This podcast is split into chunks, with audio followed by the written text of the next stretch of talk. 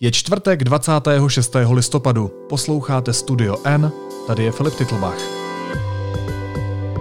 Dnes o tom, jak pandemie nasvítila desítky let neřešené problémy.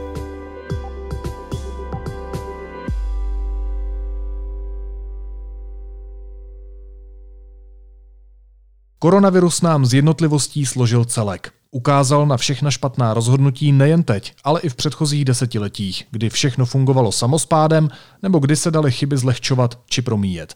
Téma pro Janu Ustohalovou. Ahoj Jani. Ahoj, zdravím a omlouvám se, pokud můj hlas nebude jediný, který dnes posluchači uslyší, protože stále ještě probíhá distanční výuka. Já vím, o čem mluvíš, protože jsem občas natáčel podcast eh, mimo Prahu, když jsem byl u našich a tam moje malá ségra měla taky distanční výuku. Myslím si, že teď se to týká úplně všech. Každopádně, pojďme k tomu obsahu. Já budu citovat část eh, tvýho textu, který si psala pro deník N.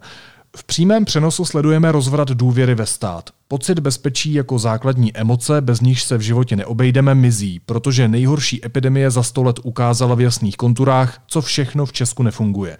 A důvod? Stát přestal plnit roli primárního servisu, který si lidé ze svých vysokých daní platí. Nedokázal je totiž ochránit před epidemií. A teď ta moje otázka. Čí je tohle zodpovědnost? Když jsem přemýšlela nad tím textem, tak jsem přemýšlela samozřejmě i, i nad touhle otázkou.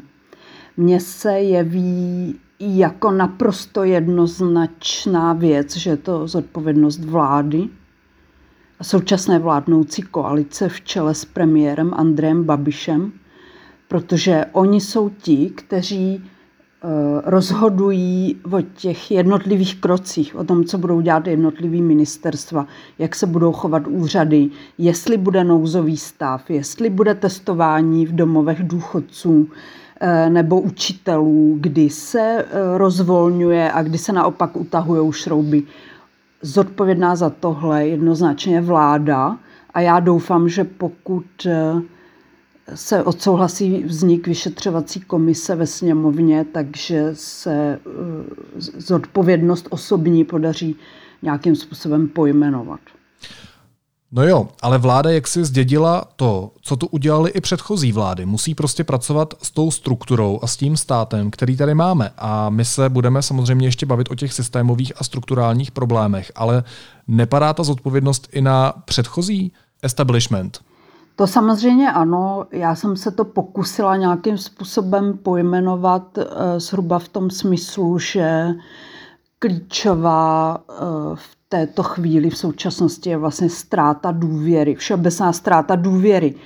A to nejenom ve vládu, ale vlastně i mezi lidmi ve společnosti jako takové. Je tam vlastně je vidět taková proměna eh, celková té atmosféry ve společnosti. A to se neděje hned, to se nestalo za těch pár měsíců, co tady máme epidemii, ale to se postupně eh, nabalovalo posledních 20, 25, 30 let a zároveň to stojí na těch základech z toho komunismu, kdy obcházení pravidel a zákonů bylo národním sportem. Ale těch 30 let, to už je vlastně další jedna, jedna a půl generace, která vlastně komunismus si nepamatuje ani, nezažila ho.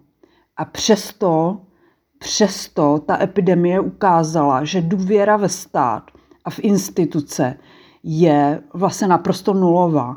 A je to tím, jakým způsobem vlády rozhodovaly a jak se politici chovali v těch posledních 30 letech.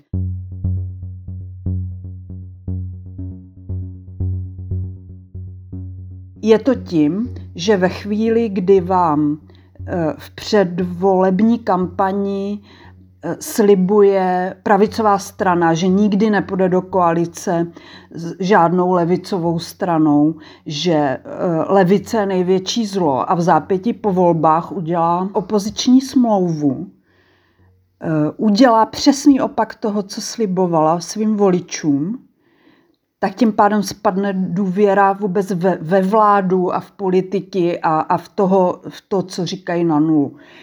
Eh, pak tady máme samozřejmě léta neřešené eh, exekuce.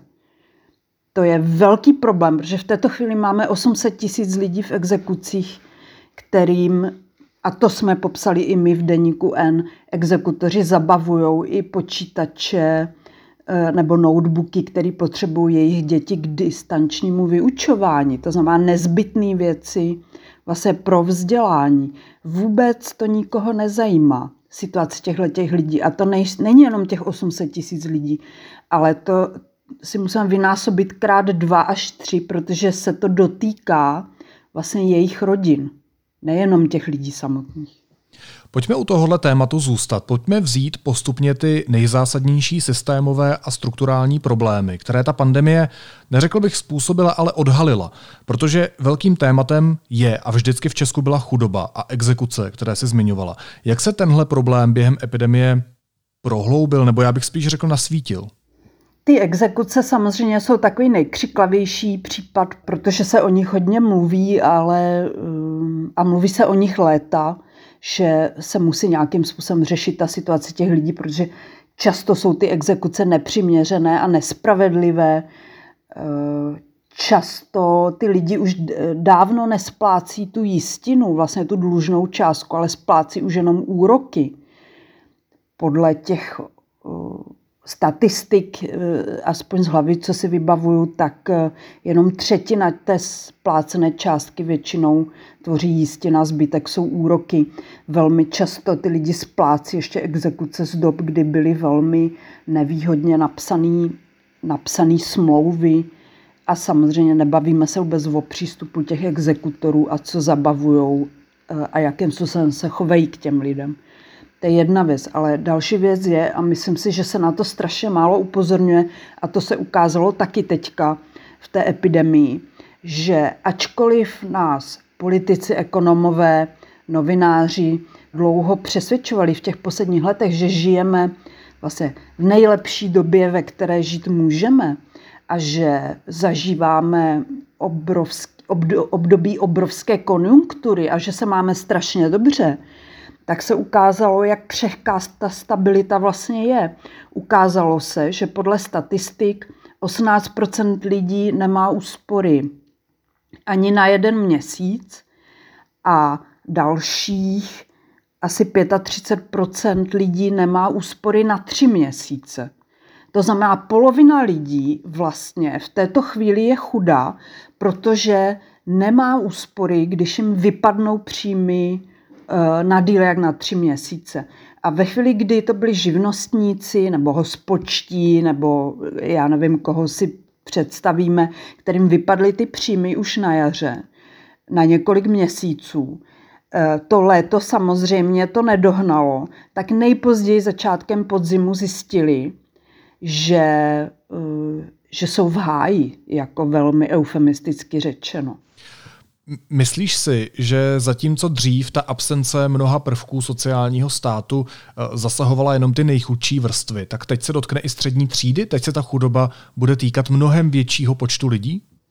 To v každém případě, to jsme, to jsme předpokládali nebo odhadovali už na jaře, kdy ta krize nebyla tak hluboká, si myslím, eh, a nebyla tak dlouhá ale já vidím problém i v tom nastavení toho sociálního systému. Tady pořád žijou nějaký mýty ve společnosti a, a podporují je velmi často právě i politici, že, že se dá velmi pohodlně žít ze sociálních dávek.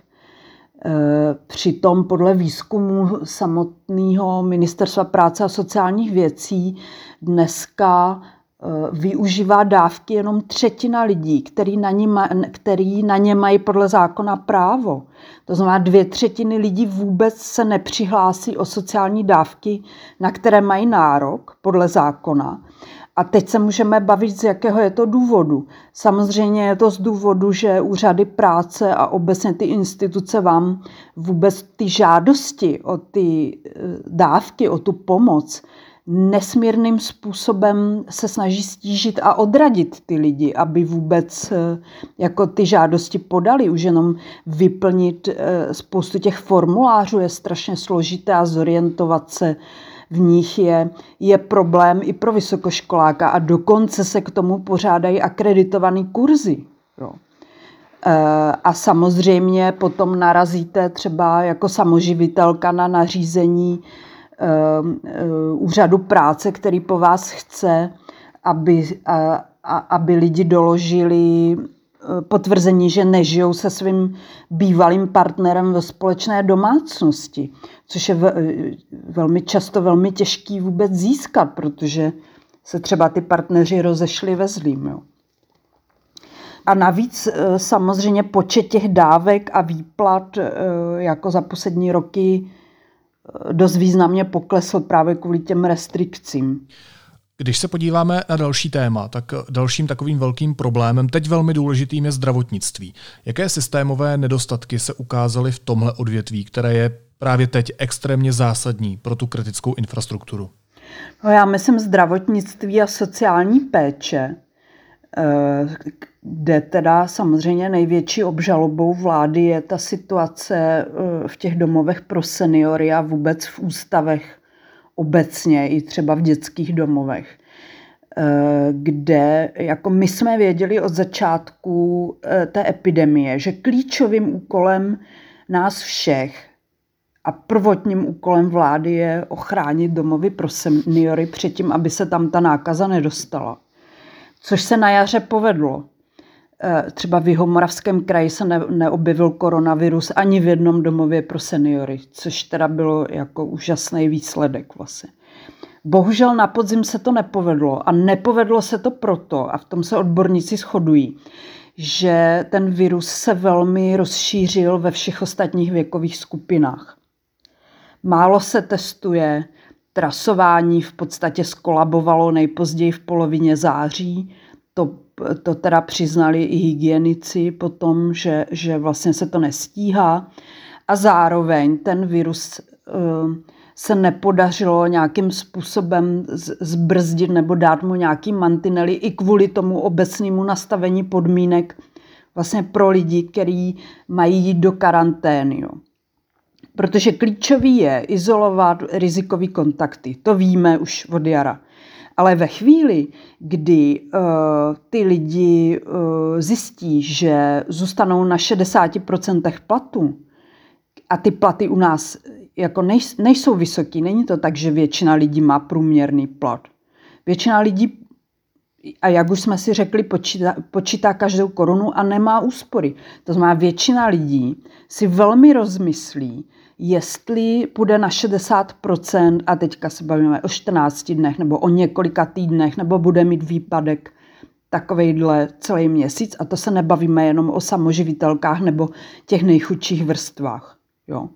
Ve chvíli, kdy třeba mají do karantény celá rodina, všichni, kdo vydělávají, tak to je opravdu veliký problém. To znamená, začal, z, začalo hodně lidí dělat to a, a neformálně víme, že že je to i postup mnoha firem, nejenom jednotlivců, že říkají, nenahlašujte svoje kontakty, eh, netrasujte ty lidi. Eh, dokonce jsme objevili jeden případ na Ostravsku, kdy ta firma jako neformálně svým zaměstnancům říkala, že pokud půjdou do karantény, nedostanou 14. plat. Jo. A tím pádem my vlastně pořád nevíme, pořád tápeme eh, v tom rozsahu té epidemie.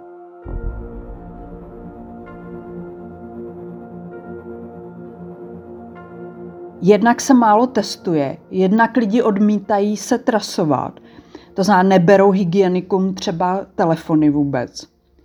Eh, na to si stěžují hygienici prakticky od začátku, že, že i když se podaří někoho vytrasovat, tak jim nevezmou telefony.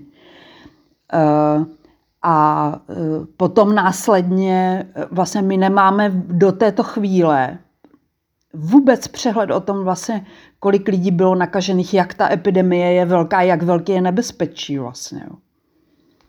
Takže díky tomu že stát nedokázal vlastně ukočírovat tady tohle, eh, tak se ta epidemie obrovsky rozšířila do těch domovů pro seniory nebo obecně do těch ústavů. A jediným jako krokem, který ten stát byl vlastně schopný udělat pro ochranu těch seniorů, bylo, že je totálně izoloval od ostatního světa což má teda obrovský dopad samozřejmě na jejich psychiku, na psychiku jejich příbuzných a podobně. Takže je ten problém dědictví ústavní péče? Ano. Eh, zástupkyně ombudsmana Monika Šimunková, která eh, dělala výzkum vlastně v eh, ústavech sociální péče a v domovech pro seniory, říká, že tahle ta epidemie ukázala, že je potřeba ty velkokapacitní ústavy zrušit. Jednoznačně protože, a to je další problém, o kterém se vlastně mluví už možná 10 nebo 15 let, je to takzvaná deinstitucionalizace. Velmi složitý ne, a nehezký slovo, ale v podstatě to znamená zrušení velkokapacitních ústavů, víc peněz do terénní péče, do toho, aby ty lidi co nej, nejvíc byli ve, ve svém vlastním prostředí, na který jsou zvyklí, případně aby ty ústavy byly malinký, jenom prostě pro, pro 10-20 lidí třeba. Jo. Ehm, kde není potom takový problém, když se tam rozšíří nějaké onemocnění. Ale ehm, velkokapacitní sociální ústavy jsou výhodný pro všechny, kromě těch klientů, kteří tam jsou. Protože generují už poměrně velké uh, rozpočty, nad kterými je vlastně zajímavé už mít kontrolu pro, pro politiky nebo, nebo pro obce nebo pro města. Proto taky velmi často jsou posty ředitelů obsazovaný lidma, kteří jsou nějakým způsobem zpříznění třeba s tou vládnoucí koalicí. Jo. E, nebo to jsou straníci. Jo. Ty velkokapacitní ústavy samozřejmě e, jsou problematický i v tom, že ta péče, jako je vlastně strašně, bych to řekla, centralizovaná. Ve smyslu, že, že, že musíte to, eh, musí ten personál tu péči nějak zglajšaltovat, aby to stíhal všechno. Je to stejné jako v nemocnicích, je málo personálu špatně placený, to znamená eh, nějakým způsobem se to musí eh, udělat tak, aby se to stíhalo. Já vám třeba tím pádem třeba nefungují rehabilitace, protože to je zbytná věc. Jo. Ale spoustě těch klientů vlastně tu situaci nevyřeší ani to, že, se, že ty ústavy nakoupily tablety nebo chytrý telefony, protože ty seniori už třeba špatně vidí a slyší. A oni potřebují ten osobní lidský kontakt, potřebují vidět své příbuzné. E, je to tohleto oddělování rodin vlastně, a to, to jsme viděli na jaře i v nemocnicích v porodnicích, že se oddělovali, rozdělovali rodiny. V některých porodnicích je to doteďka, že se oddělují matky od dětí eh, kvůli nebezpečí nákazy koronavirem.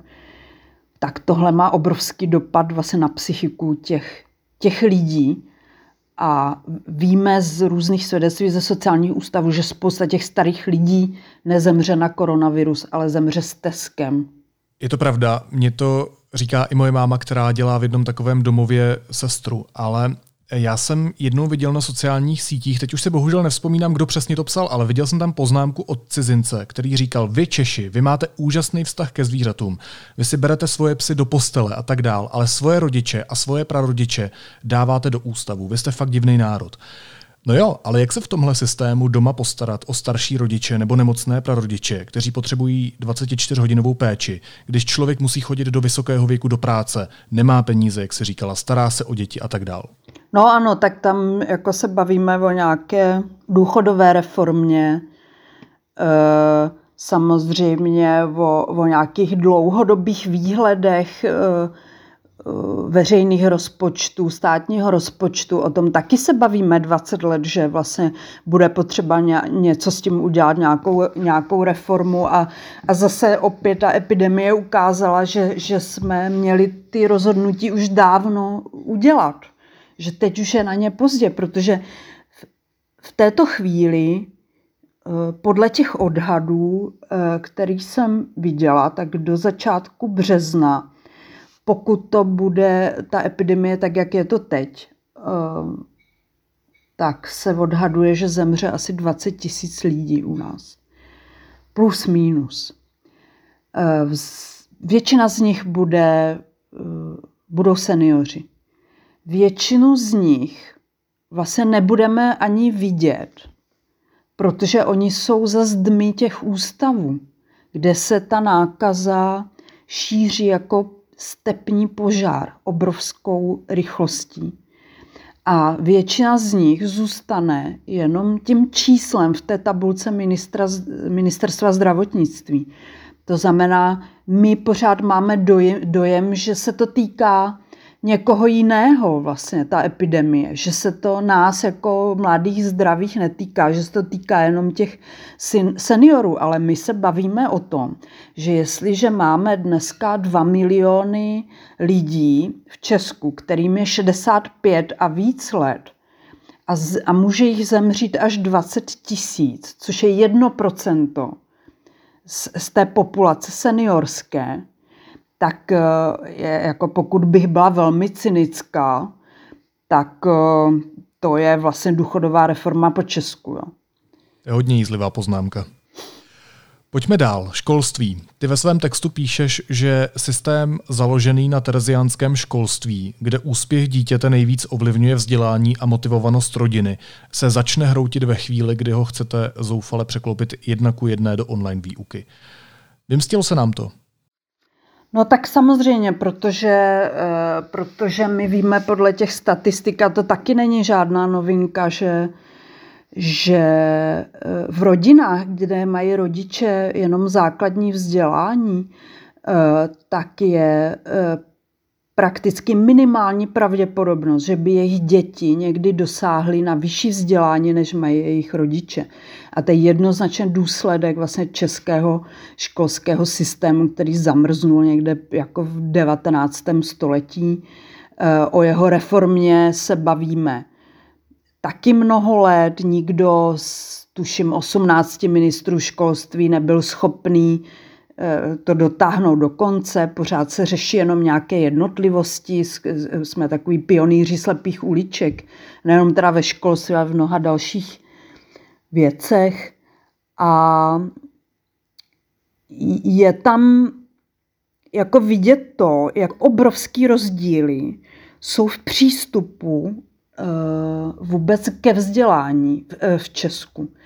A eh, není to jenom ne, nejsou to jenom ty vertikální podle toho, jaký má člověk plat, jakou má ta rodina vlastně životní úroveň, protože od toho se odvíjí i to, jestli si může dovolit doučování pro ty děti eh, a, a tak dále. Jo.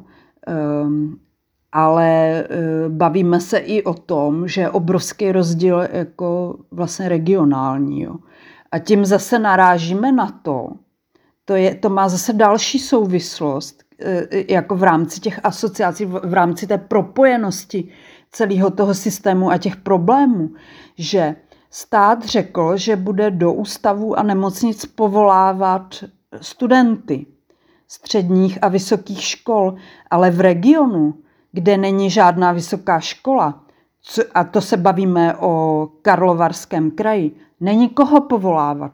A v regionu, kde nejsou kvalitní střední školy, tak je málo těch studentů, vlastně, kteří můžou být povoláni, což je opět případ Karlovarského ústeckého kraje.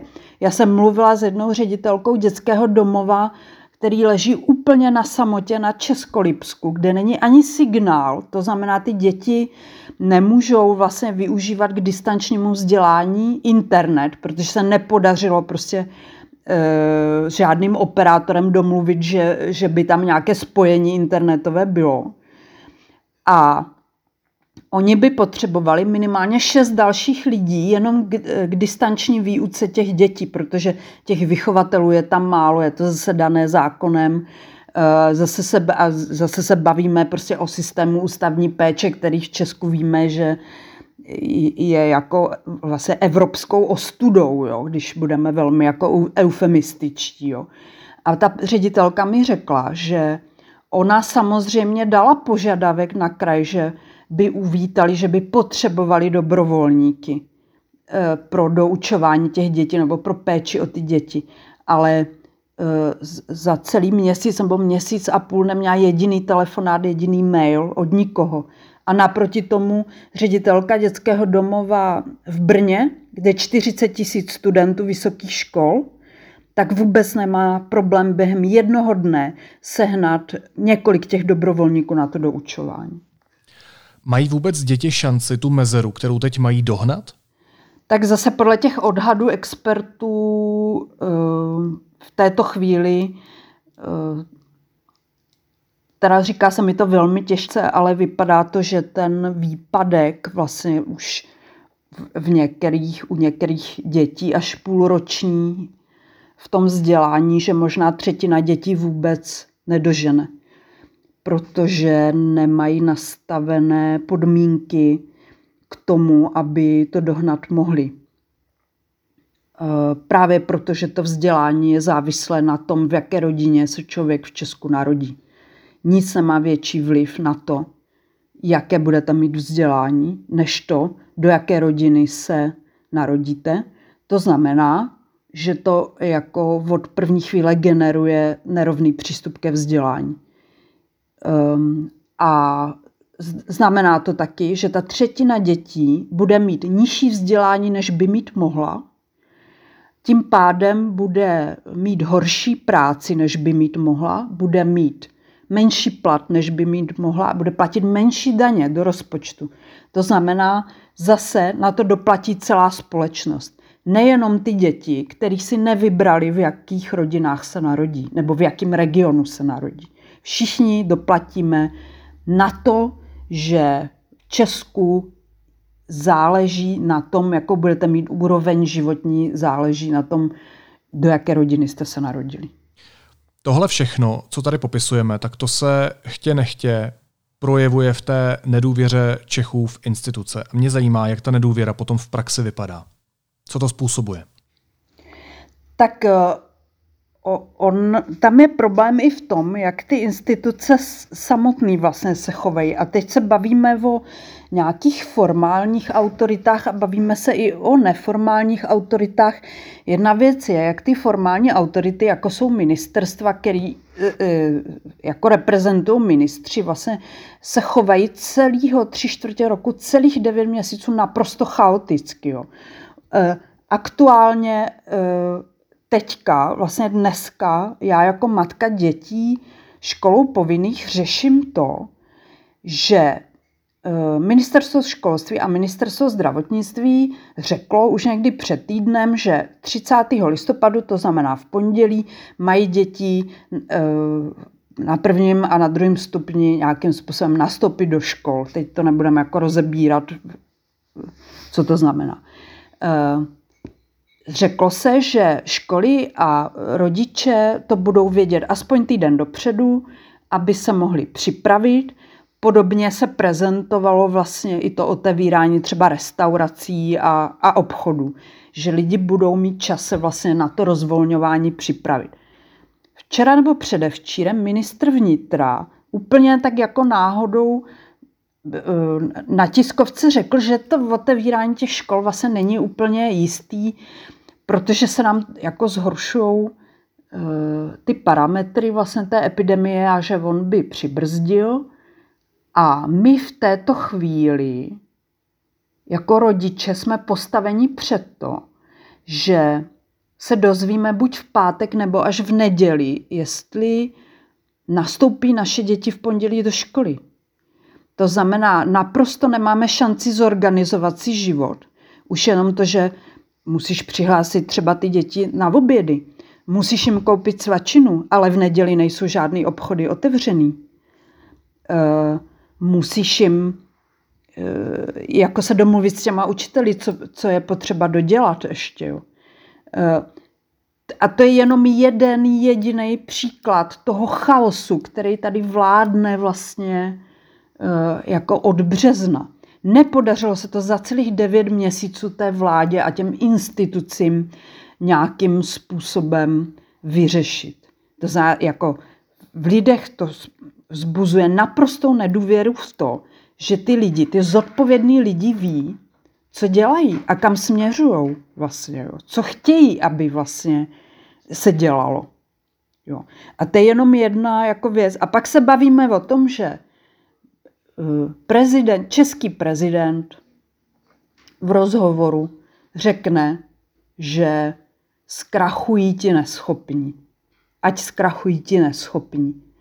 My jsme mohli až do teďka vytěsňovat to, že českým prezidentem zvolila velká část naší společnosti někoho, kdo jako řeší jenom svoje mindráky a msty a ten úřad eh, jako by mohl vypadat jinak.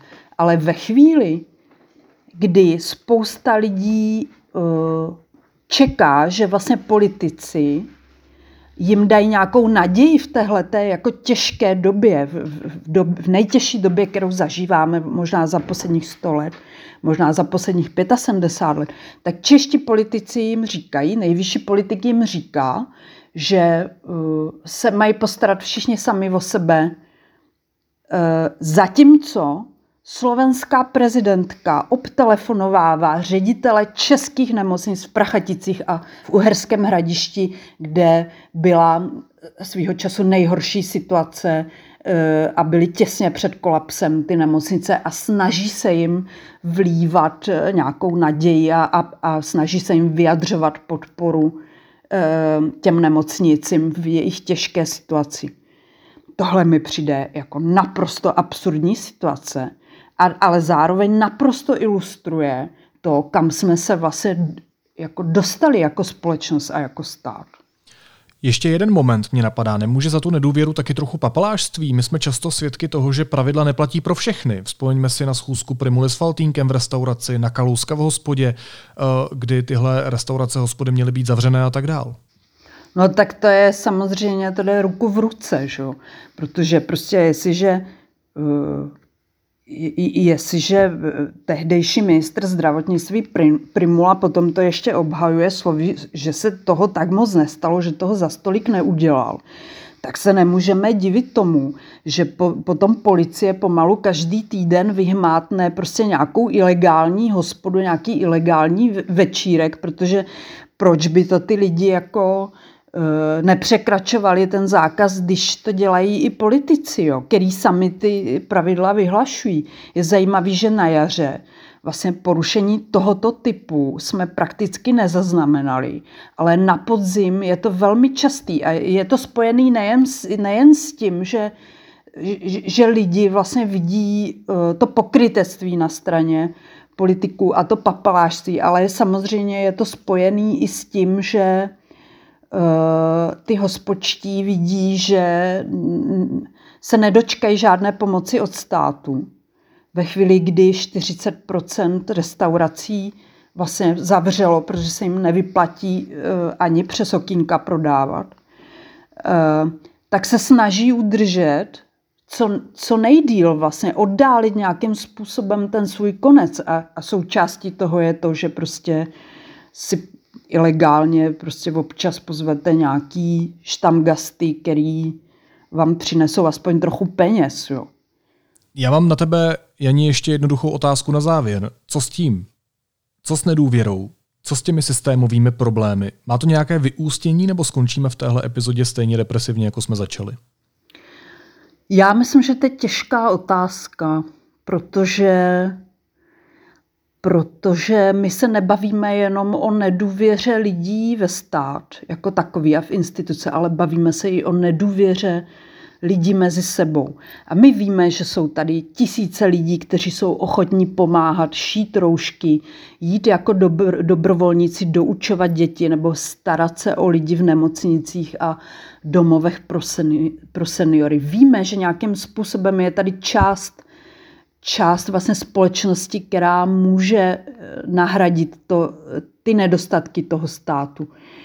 Ale taky víme, že ta důvěra eh, mezi lidmi jako takovými, mezi jednotlivci v té společnosti je velmi narušená i tím jako prakticky bezbřehým působením eh, dezinformačních médií. Jo.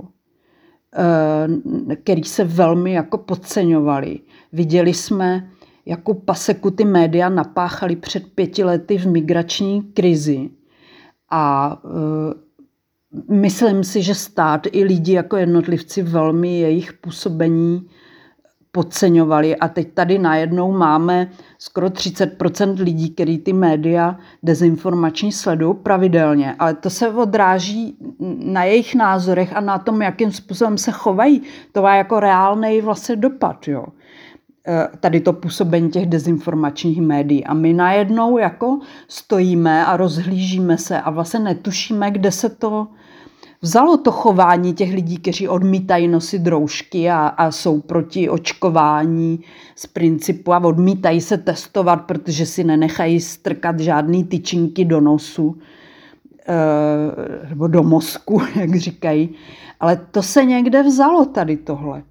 A to znamená, z, z mýho pohledu, ta náprava té současné situace bude strašně těžká a musí se začít jako na mnoha frontách zároveň. A bude to trvat strašně dlouho, jestli se to vůbec podaří. Ale sam, samozřejmě optimisti říkají, že tím, jak ta epidemie, jak ta epidemie odkryla tolik těch problematických míst, takže konečně, když se to takhle nasvítilo, tak bude možný s tím něco dělat.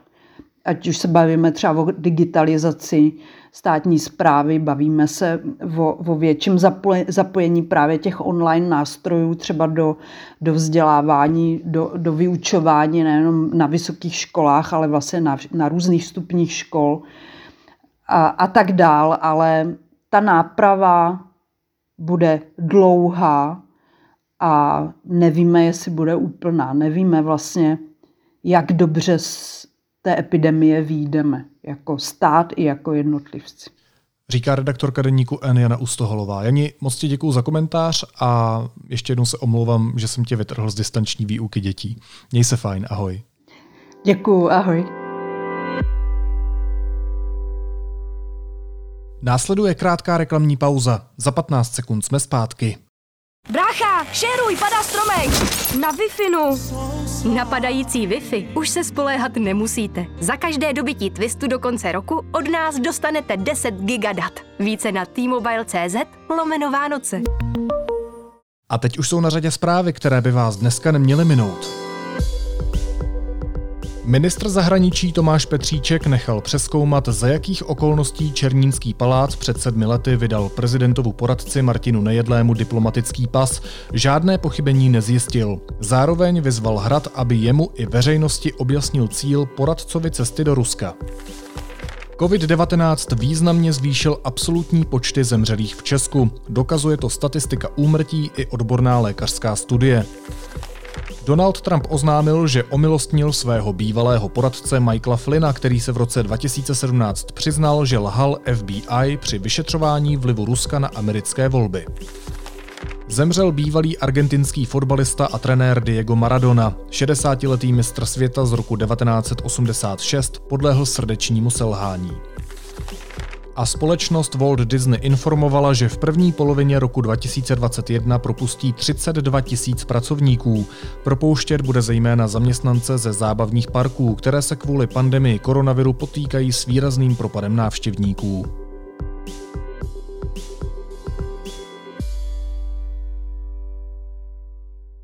A na závěr ještě jízlivá poznámka.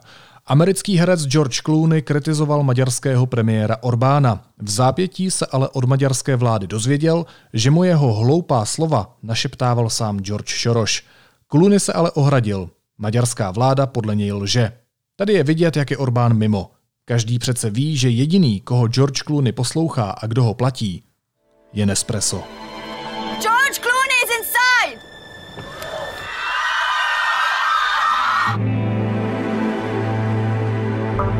Nespresso. What else? Naslyšenou zítra.